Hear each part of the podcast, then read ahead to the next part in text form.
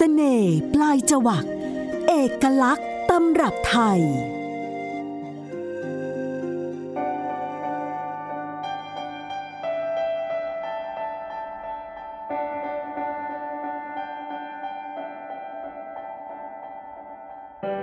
วัสดีค่ะ ต้อนรับคุณผู้ฟังทุกท่านมาพบกับสารคดีพิเศษ ปลายจวักทางไทย PBS Podcast ค่ะ ดิฉันโสภิตมองมีวัฒนาผมจักรีปันสมัยครับ เราสองคนมาพบคุณผู้ฟังเป็นประจำทุกสัปดาห์นะคะ เพื่อที่จะ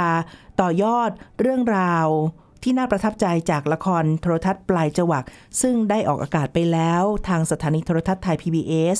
แล้วก็ได้รับเสียงตอบรับอย่างล้นหลามทีเดียวค่ะ ปลายจวักนี่เป็นละครโรแมนติกที่เนื้อหาอิง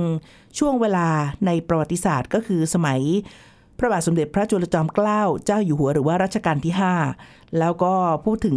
เหตุการณ์ครั้งสำคัญคือการเสด็จประพาสยุโรปด้วยที่มีผลต่อเนื่องกลับสยามในช่วงเวลาต่อมา นอกเหนือจากเรื่องอาหาร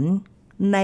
แง่มุมด้านประวัติศาสตร์นี้มีอะไรจากละครปลายจวักอีกบ้างคะคุณจักร อย่างที่เราทราบกันนะครับว่าละครเรื่องนี้บอกเล่าประวัติศาสตร์สมัยรัชกาลที่ 5 ได้ในหลายมิติหลายแง่มุมมากๆ เรื่องอาหารคือส่วนสำคัญที่เป็นหน้าหนังของละครเรื่องนี้ แต่อีกสิ่งหนึ่งที่สำคัญไม่แพ้กันนะครับคือเรื่องราวของการเสด็จประพาสยุโรปของพระองค์ท่านนั่นเองนะครับ ซึ่ง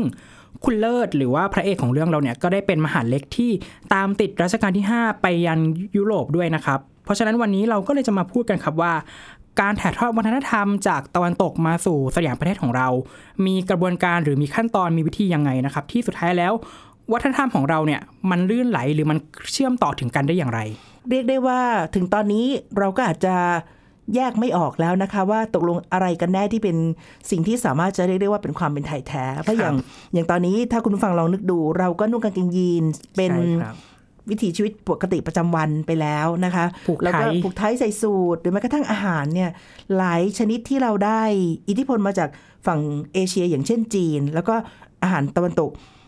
หรือถ้าเอาไปให้ใกล้เรากว่านั้น เชื่อว่าคุณผู้ฟังหลายท่านเนี่ยเวลาอยากจะทานอาหารนานาชาติอะ ไม่ต้องเดินทางไปญี่ปุ่น ไม่ต้องเดินทางไปเกาหลีเนาะใช่ครับไม่ต้องเดินทางไปฝรั่งเลย เพราะว่าที่บ้านเราในกรุงเทพเนี่ยมีหมดทุกอเมื่อย่างวานผมเพิ่งทานมาม่าเกาหลีมาครับใช่เป็นอย่างนั้นไปนะคะ ดังนั้นในแง่ของการเรียกว่าถ่ายโอนรับ วัฒนธรรม แล้วก็เรื่องราวอื่น ๆ ระหว่างกันและกันในความแตกต่างหลากหลายในหลายภูมิภาคเนี่ยค่ะ มันก็สำคัญทีเดียว แล้วเวลาพูดถึงคำว่าภูมิศาสตร์ มันไม่ได้โยงเฉพาะเรื่องของพื้นที่ในทางกายภาพ หรือว่าทางพื้นแผ่นดินอากาศน้ำเท่านั้นนะคะ แต่มันยังมีเขาเรียกว่าสิ่งแวดล้อมหรือสภาพแวดล้อมในความหมายอื่น ๆด้วย วันนี้เราจะคุยเรื่องนี้กันค่ะคุณผู้ฟัง คุณจักได้มีโอกาสไป คุยกับท่านศาสตราจารย์วิชัยศรีคครับำท่านราชบัณฑิตนะคะ ที่ให้ความหมายสำคัญสำหรับเรื่องของการพิจารณาเกี่ยวข้องกับวัฒนธรรมที่น่าสนใจมาก ๆ ทีนี้พอพูดถึงเรื่องนี้ก็มีอีกประเด็นหนึ่งค่ะไทย PBS เราเนี่ยมีรายการหลายรายการเลยที่เกี่ยวข้องกับทั้งเหตุการณ์เชิงประวัติศาสตร์ แล้วก็เรื่องของการบันทึกเรื่องราวในอดีต สารคดีชุดหนึ่งได้รับเสียงตอบรับอย่างมาก แล้วก็ดีเยี่ยมเช่นเดียวกันในช่วงที่ผ่านมาที่เราเคยได้ออกอากาศไป ก็คือสารคดีร้อยปี ไกลบ้านตามเสด็จพระพุทธเจ้าหลวง ซึ่งออกอากาศไปเมื่อปี 2556 นะคะครับอันนั้นน่ะมีมีมีรายละเอียดชัดเจนเลยทีเดียวว่าพระองค์ท่านเสด็จไปที่ไหนอย่างไรบ้าง แล้วก็เป็นการเรียกว่าบันทึกตามรอยอย่างละเอียดมาก ๆ ก็เรียกว่าย่นระยะเวลา แล้วก็ทำให้เราสามารถจะย้อนกลับไปในพื้นที่นั้นๆในช่วงจังหวะเวลาที่สามารถจะเชื่อมโยงเหตุการณ์เมื่อร้อยปีที่แล้วด้วย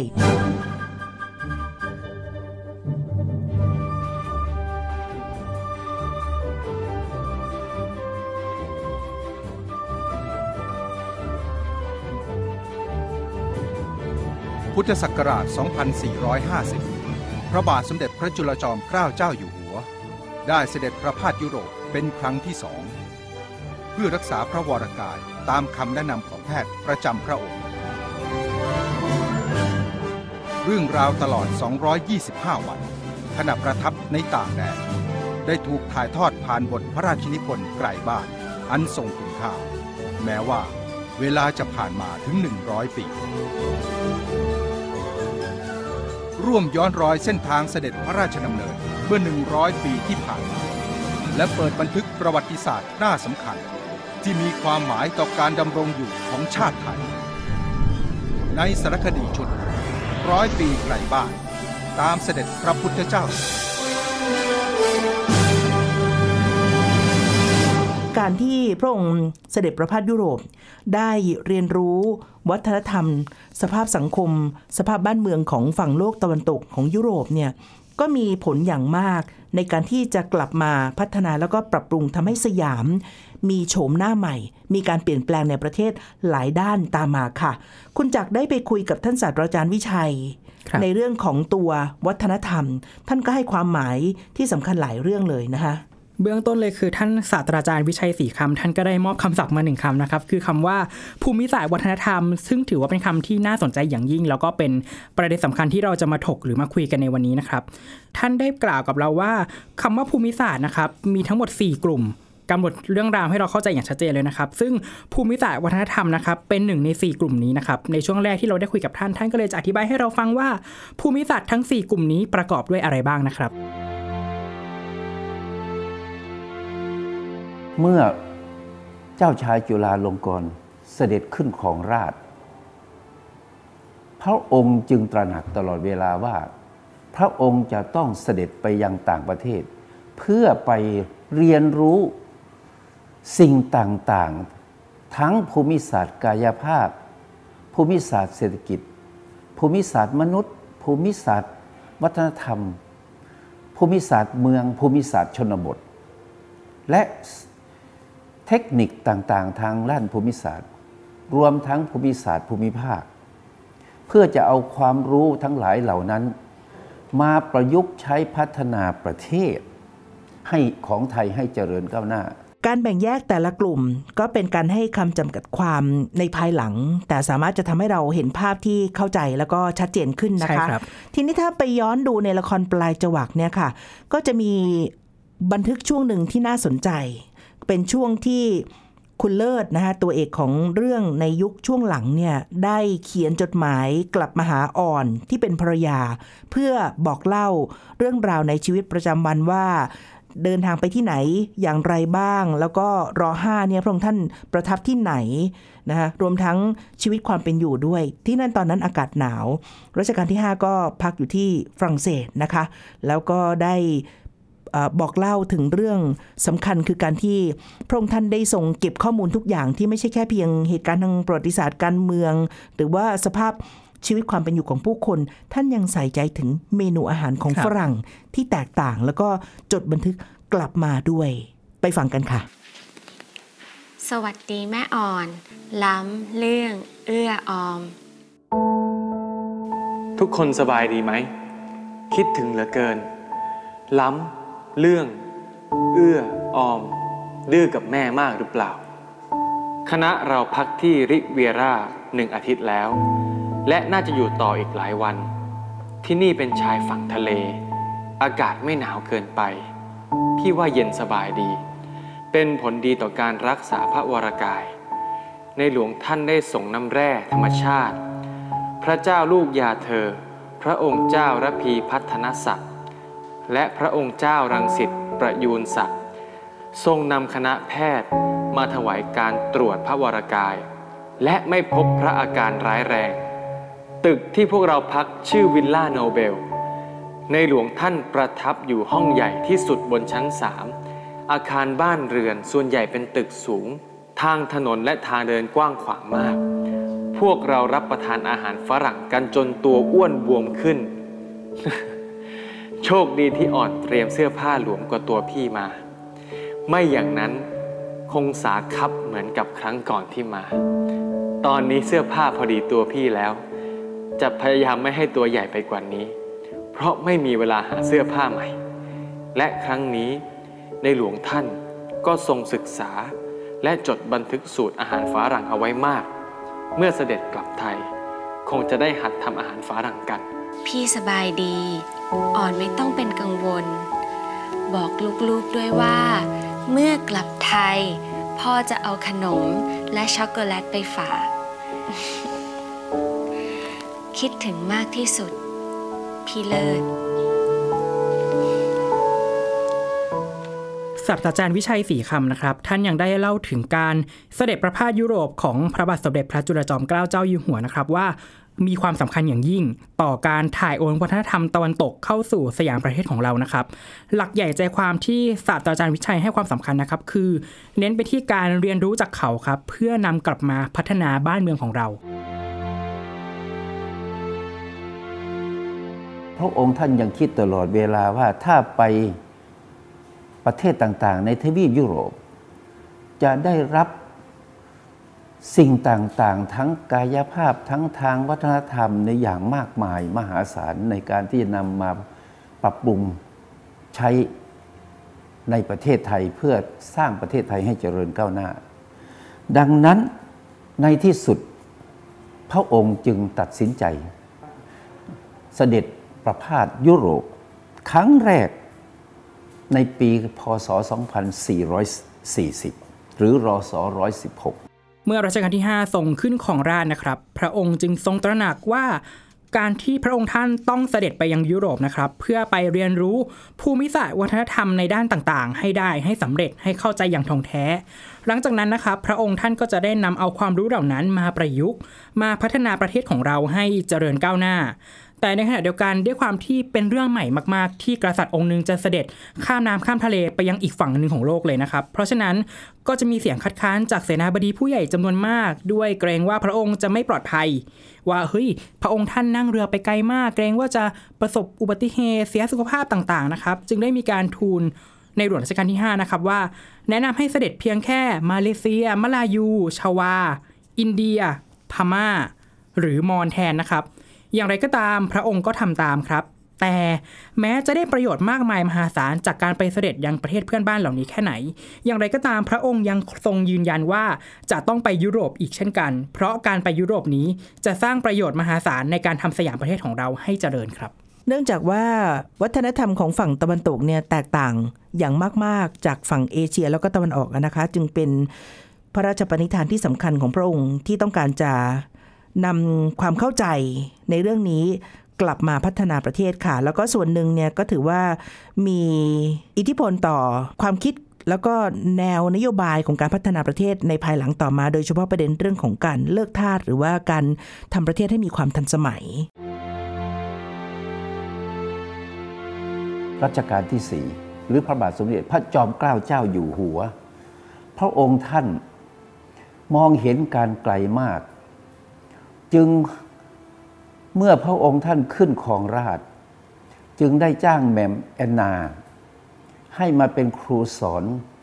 พระราชโอรสของพระองค์ เจ้าชายองค์โตก็คือเจ้าชายจุฬาลงกรณ์จึงได้เรียนภาษาอังกฤษกับแมมแอนนา เรียนหนังสือเก่งมาก แมมแอนนานี่ได้เน้นตลอดเวลาว่า วิทยาการที่เจริญก้าวหน้า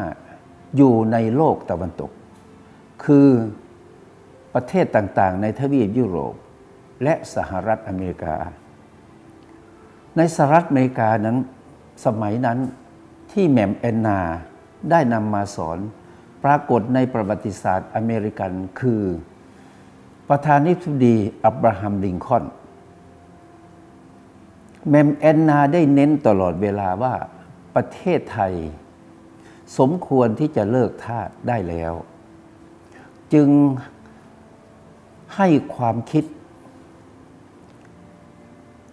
แก่เจ้าชายจุฬาลงกรณ์โดยพูดขึ้นว่าเจ้าเมื่อเป็นกษัตริย์แทนพระราชบิดา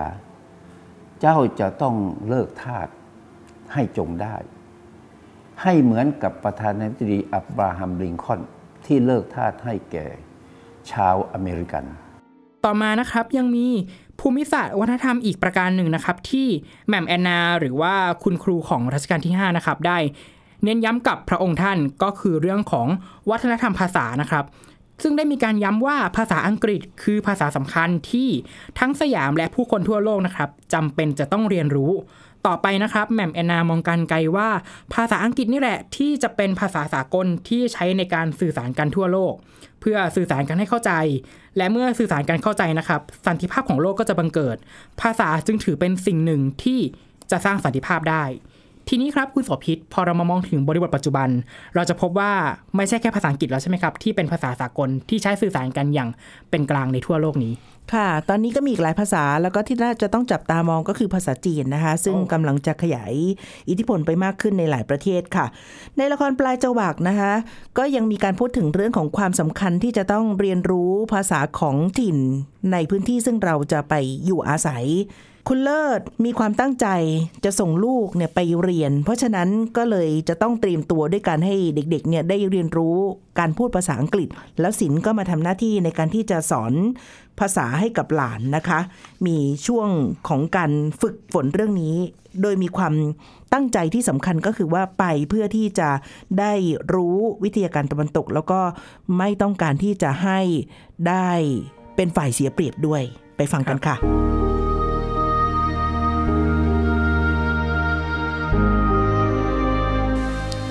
Good morning, Mr. Ua. How are you? I'm fine, thank you. And you? Yes, I'm fine, thank you. The weather is good, isn't it? No, it's raining. I like to the picnic in the park. But it is raining. Let's have some tea at home, please. All right, we will too. Service for us. เก่งมาก เอาล่ะ เดี๋ยวคัดคำศัพท์ใหม่หนึ่งจบจากที่ลุงเขียนให้ แล้ววันหน้าเราจะมาสนทนากัน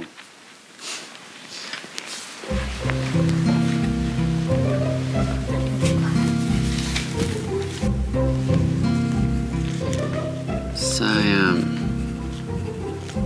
Bangkok England London France Paris อิตาลี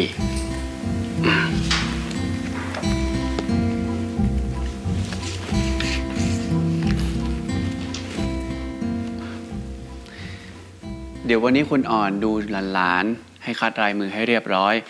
แล้วอีกสองสามวันกระผมจะกลับมาตรวจการบ้าน ระหว่างนี้ก็ให้คุยเล่นกันผิดๆถูกๆไปก่อน ให้คุณเลิศช่วยฟังก็ได้ขอรับ แล้วกระผมจะกลับมาสอนบทเรียนใหม่ ต้องขอบคุณคุณสินมาก ๆ เลยนะคะ ที่เป็นธุระมาสอนภาษาให้หลานๆ คุณสินนี่พูดได้ราวกับเป็นฝรั่งจริงขอบพระคุณขอรับ กระผมต้องขอชมคุณอ่อนนะขอรับ คุณอ่อนเป็นคนรอบคอบ รู้ว่าจะต้องส่งลูกๆไปอยู่โรงเรียนกินนอน ก็เร่งให้ฝึกภาษาอังกฤษเป็นพื้นฐาน ไปอยู่ที่โน่นจะได้ไม่เคอะเขิน ใจจริง ฉันไม่อยากให้ลูกไปเลยค่ะ แต่พี่เลิศตั้งใจหนักแน่นว่าจะให้เด็กๆกลับมารับใช้เบื้องพระยุคลบาท ฉันเองก็เห็นดีด้วย ดีแล้วขอรับ มีเงินเราก็ต้องรักษามัน ส่วนความรู้นั้นจะรักษาเราทำให้เราก้าวหน้า แล้วให้คุณกัตทารินมาสอนภาษาฝรั่งเศสเสียด้วยเลย แล้วยังมีตอนที่เลิศคุยกับอ่อนภรรยา หลังการตัดสินใจว่าจะส่งลูกไปเรียนที่อังกฤษ คือพ่อแม่นะคะหัวอกพ่อแม่ก็เป็นห่วงว่าลูกไปอยู่แล้วจะเป็นอย่างไรบ้าง แล้วก็ในยุคนั้นเนี่ยก็เป็นยุคที่ ยังไม่ได้มีการเดินทางที่สะดวกสบายเหมือนกับปัจจุบันค่ะ น่าสนใจตรงความหมายที่เลิศได้อธิบายให้อ่อนฟังว่าจำเป็นต้องตัดใจส่งลูกไป เพื่อที่จะเรียนรู้ความก้าวหน้าของฝรั่งกลับมา แล้วก็เพื่อที่จะไม่ให้ตกเป็นประเทศสราช ในยุคที่มีการล่าอาณานิคมของฝั่งตะวันตกค่ะ พวกอังกฤษ ก็ไม่ได้ดีกว่าพวกฝรั่งเศสหรอก จ้องจะทำร้ายเราอยู่เรื่อย แต่เราต้องพึ่งพาศิลปะวิทยาการเขา ถ้าเราไม่เรียนรู้จากเขา เราก็จะดักดานตามพวกเขาไม่ทัน ตรงนี้แหละที่มันบาดใจนะ พวกล่าอาณานิคม ไม่รู้จักพอ ไม่จบไม่สิ้น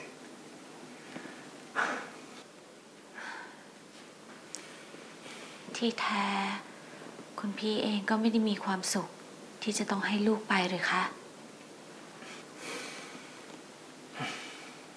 ได้เมืองตราดกลับคืนมาจากพวกฝรั่งเศส ได้ดีใจแค่ประเดียว พวกอังกฤษเนี่ยจ้องจะเอาหัวเมืองมาลายอยู่ตั้งนานแล้วไม่แม้แต่ไซบุรีตันตัน ตรังกานู หรือปริต จริง ๆ แล้วเนี่ย ตั้งใจจะตั้งแต่ประจวบลงไปนั่นแหละ คอยยุยงให้ผู้ปกครองเมืองมะลายอยู่ เอาใจออกห่างสยามอยู่ตลอดเวลา พระเจ้าอยู่หัว คงทรงขัดเคืองพระราชหฤทัยมากเป็นแน่ ที่ต้องยกดินแดนทั้งสี่ เพื่อรักษาหัวเมืองส่วนใหญ่ของเราไว้ แต่โชคยังดี ที่เรายังได้สิทธิสภาพนอกอาณาเขต เท่ากับเราได้อำนาจศาลกลับคืนมา กรณีมีพิพาทอะไร เราจะได้ไม่ต้องขึ้นศาลอังกฤษ จะได้ไม่ต้องโดนแทรกแซงคดีความอะไร ก็ยังดีกว่าเราไม่ยอมเจราจาอะไรเลย แล้วก็ต้องเสียบ้านเสียเมืองไปมากกว่านี้นะคะ คุณพี่ ใช่ ถ้าเรายอมหักไม่ยอมงอ เราก็จะเป็นเหมือนประเทศเพื่อนบ้านของเรา ที่ไม่เหลืออะไรเป็นของตัวเองเลย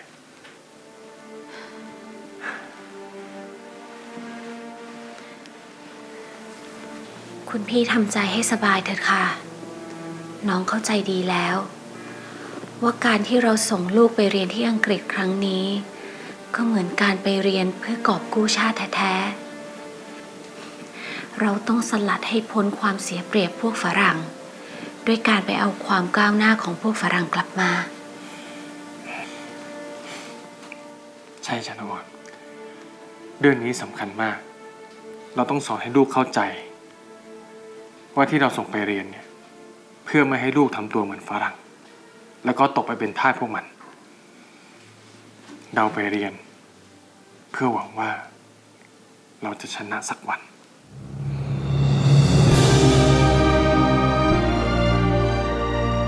การเสด็จประพาสยุโรปของรัชกาลที่ 5 ได้ส่งผลทำให้เกิดการเปลี่ยนแปลงในสยามต่อมาอีกหลาย ๆ เรื่องเลยนะคะ ชัดเจนที่สุดก็คือว่า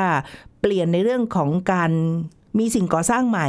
ที่ลอกเลียนแบบหรือว่าได้แรงบันดาลใจมาจากฝั่งของตะวันตกหลายสถานที่เลย เบื้องต้นนะครับก็มีการสร้างถนนใหญ่นะครับ หรือว่าจากที่เมื่อก่อนนี้เรา คมนาคมกันทางเรือเป็นหลัก ต่อมาก็ได้มีการสร้างถนน เริ่มตั้งแต่ถนนราชดำเนินในกลางนอกนะครับ ซึ่งก็เป็นถนนคนเดินทั้งสองข้างทางนะครับ เป็นรูปแบบจากตะวันตกนั่นเอง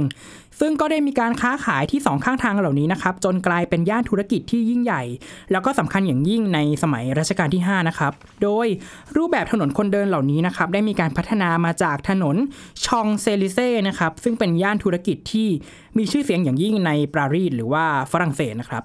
ทั้งนี้ถนนหลายแห่งในยุคนั้นก็ยังได้ถูกขยายให้ใหญ่ขึ้น เพื่อสะดวกแก่การนำรถยนต์เข้ามาใช้นะครับรัชกาลที่ 5 จึงได้ทรงมองการไกลว่า ในอนาคตรถยนต์เนี่ยจะใหญ่ขึ้น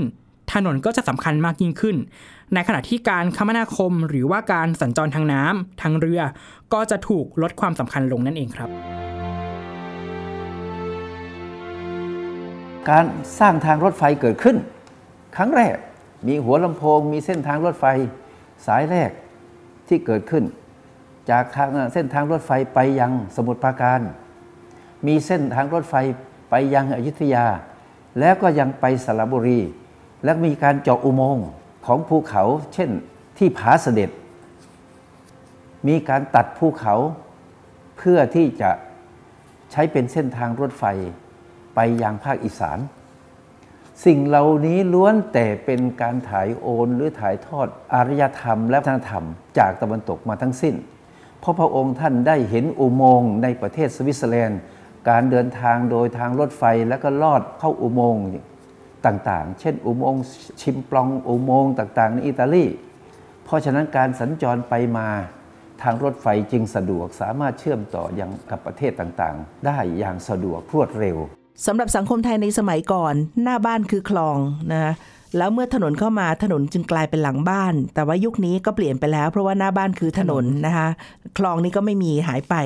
กรุงเทพเคยได้ชื่อว่าเป็นเวนิสตะวันออกตอนนี้ก็ไม่ใช่แล้วนะคะ แต่ว่าในด้านของศิลปะหรือว่าสถาปัตยกรรมก็มีอีกหลายส่วนค่ะที่มีแรงบันดาลใจมาฝั่งยุโรป ไม่ว่าจะเป็นพระที่นั่งอนันตสมาคมนะคะที่สร้างด้วยหินอ่อนจากอิตาลี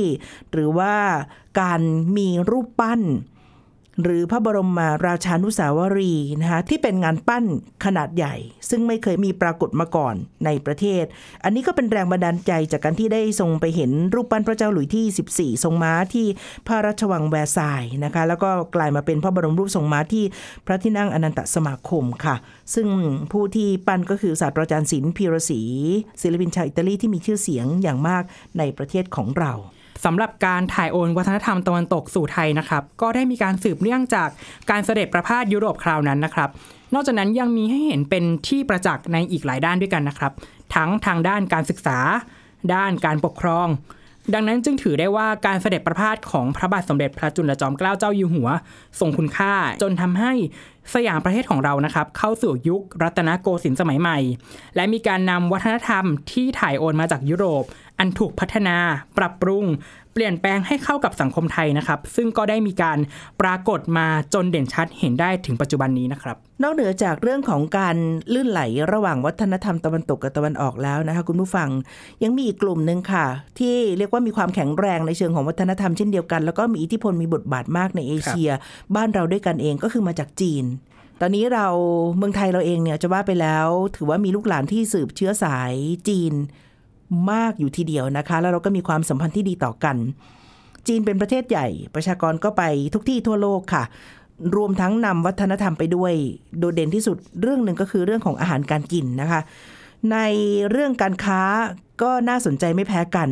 ยุคของรัตนโกสินทร์ในบ้านเรา อิทธิพลจีนที่เรียกว่ามีการหลอมรวมจนกระทั่ง กลืนกันแยกกันแทบจะไม่ออก แล้วก็ถือเป็นช่วงเวลาสำคัญ ที่อิทธิพลจีนมีบทบาทมากก็คือสมัยรัชกาลที่3นะคะซึ่งก็ได้ถูกมีเรียกขานสัญญานาม พระองค์ท่านว่าเป็นกษัตริย์เจ้าสัวด้วยค่ะ อย่างไรก็ดี การถ่ายโอนทางวัฒนธรรม ทั้งหลายทั้งปวงนี้ยังมีอีกมากมาย การถ่ายโอนทางด้านอารยธรรมของชาวตะวันออกก็มี โดยเฉพาะยิ่งสมัยรัชกาลที่สามสมัยรัชกาลที่สามนะฮะกษัตริย์รัชกาลที่สามคือพระนางเกล้าเจ้าหัวได้ชื่อว่ากษัตริย์เจ้าสัว คือเป็นกษัตริย์ที่ทำการค้าได้รุ่งเรืองได้เจริญรุ่งเรืองมาก โดยทำการค้ากับจีนนำเรือสำเภาที่จีนส่งสินค้า มาขายในประเทศไทย โดยขนสินค้าไทยคือข้าว ไม้สัก และก็เครื่องต่างๆที่ได้จากป่ากลับไปขายอย่างประเทศจีน โดยเฉพาะอย่างยิ่งสิ่งทอผ้าไหมต่างๆ ไปขายอย่างประเทศจีน หรือเครื่องทองเครื่องเงิน เครื่องแกะทองเครื่องแกะเงินไปขายอย่างประเทศจีน